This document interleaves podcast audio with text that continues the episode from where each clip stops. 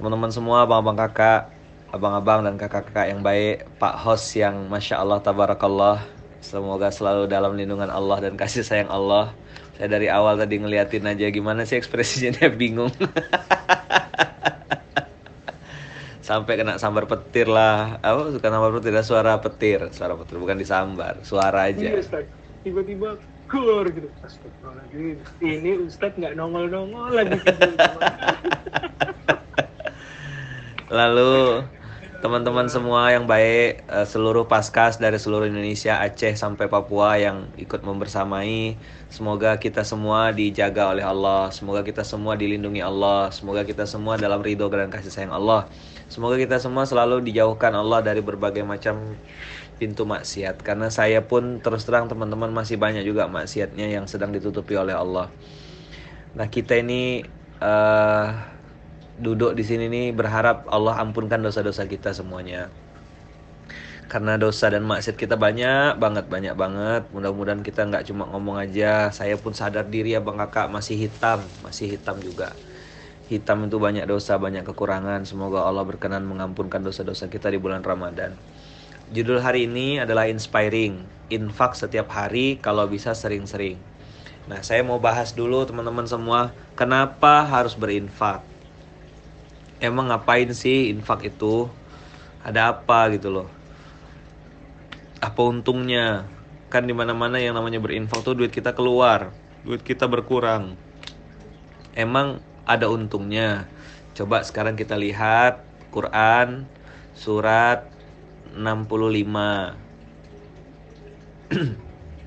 surat 65 dapat Bang Rizal?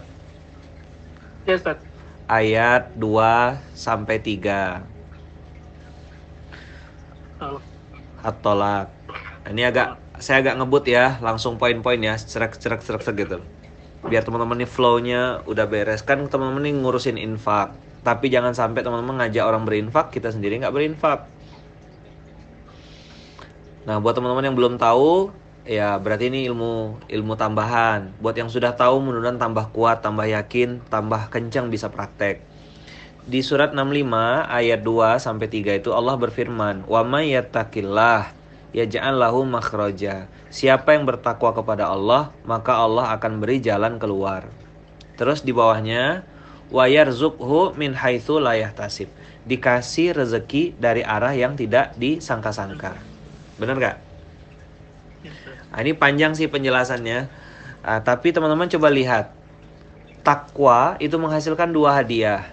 Orang yang bertakwa maka akan dapat jalan keluar dan dapat rezeki dari arah yang nggak disangka-sangka. Pertanyaannya, bertakwa dulu baru dapat jalan keluar dan rezeki dari arah nggak disangka-sangka atau nunggu punya rezeki dan nunggu udah selesai dari masalah baru mau bertakwa?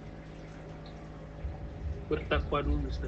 Nah, kebanyakan orang bilangnya gimana? Bro, ntar ya gue hijrahnya nunggu gue udah selesai beres nih utang, udah selesai masalah gue, mudah-mudahan gue udah bisa punya pekerjaan yang settle, ntar gue bisa total deh full time full heart buat ngurusin agama Allah. Pertanyaannya iya ke? Nah, mungkin ayat ini baru turun sore hari ini. Mungkin berbarengan dengan petir tadi, Ustaz. Iya, iya. langsung. Ya.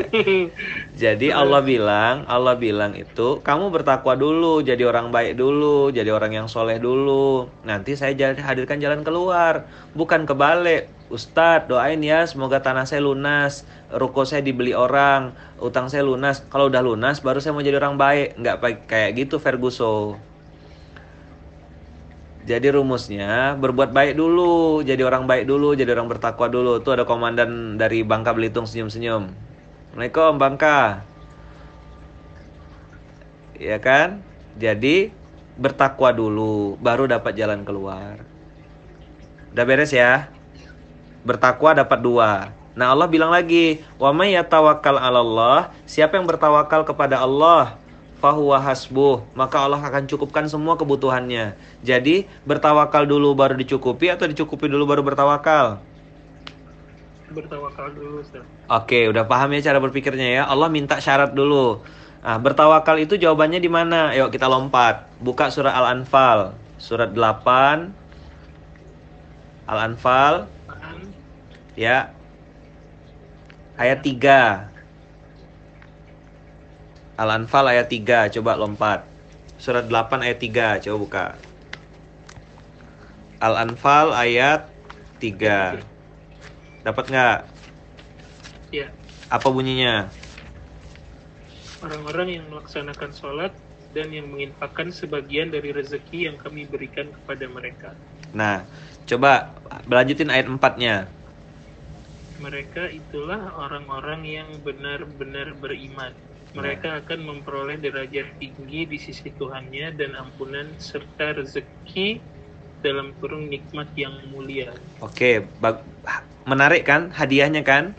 Yaitu Ya. yuqimunas shalah wa mimma razaqnahum yunfikun. Sekarang balik ke ayat 2, naik ke ayat 2. Ayat 2 yang bagian terakhir. Al-Anfal ayat 2 bagian terakhir. Di Al-Anfal ayat 2 surat 8 ayat 2 Allah bilang apa? Innamal mu'minuna alladzina idza dzukirallahu wajilat qulubuhum wa idza tuliyat 'alaihim ayatuhu zadathum imana wa 'ala rabbihim yatawakkalun. Dan kepada Tuhannya mereka bertawakal. Selama ini kita taunya tawakal itu ya udah berserah diri sama Allah. Bener nggak? Ya, Selama ini kan tawakal tuh ya udahlah kita tawakal aja. Nggak kayak gitu, bro. Nggak kayak gitu, bos. Tawakal yang dimaksud oleh Allah di surat Al-Anfal surat 8 ayat 2, 3 dan 4 adalah orang-orang yang menegakkan sholat, STW kemarin dan berinfak. Jadi kalau orang tuh nggak sholat, nggak infak berarti nggak tawakal. Di ayat 4 disebutin lagi kan ulaika humul mu'minuna haqqo mereka lah orang yang beriman secara sungguh-sungguh beriman yang benar-benar beriman yang ori maka lawannya beriman benar-benar adalah tidak beriman. main-main agamanya nah Allah bilang di sini di ayat 3 definisi orang tawakal tuh orang yang mendirikan sholat dan ber- nah, berinfak mereka orang yang beriman sungguh-sungguh di ayat 2 nya Allah bilang kan yaitu orang-orang yang bertawakal. Jadi kalau dibalikkan lagi ke al uh, surah At-Tolak, barang siapa yang bertawakal kepada Allah, maka Allah akan mencukupi kebutuhannya. Jadi paham nggak sekarang lanjutannya? Jadi yang dimaksud dengan orang yang dicukupi kebutuhannya adalah orang yang STW, menegakkan sholat, terus Menginfakkan sebagian Iya, berinfak. Begitu loh, Bos. Maka kata Allah kalau orang ini sudah bertakwa, maka dikasih jalan keluar, dikasih rezeki dari yang nggak disangka-sangka. Terus kalau dia bertawakal, dia menegakkan sholat dan juga dia berinfak, maka kata Allah orang ini akan aku kasih eh, semua kecukupan. Rezekinya dibikin sama Allah pas-pasan. Pas perlu tiket pesawat, pas bisa terbang. Allah. Pas bisa mau pas pengen umroh, pas ada yang bayarin. Pas pengen makan durian, ada yang nganterin durian. Fahuwa hasbuh. Begitulah rezeki orang yang bertawakal kepada Allah. Syaratnya dua tawakal itu. Menegakkan sholat, STW, dan juga inspiring. Infak setiap hari kalau bisa sering-sering. Sampai di sini bisa dipahami nggak? Mudah ya. Jadi kita berbuat baik dulu. Bayar dulu DP-nya sama Allah. Baru nanti Allah kasih hadiah. Itu kenapa disebut inspiring. Infak setiap hari kalau bisa sering-sering. Sering-sering.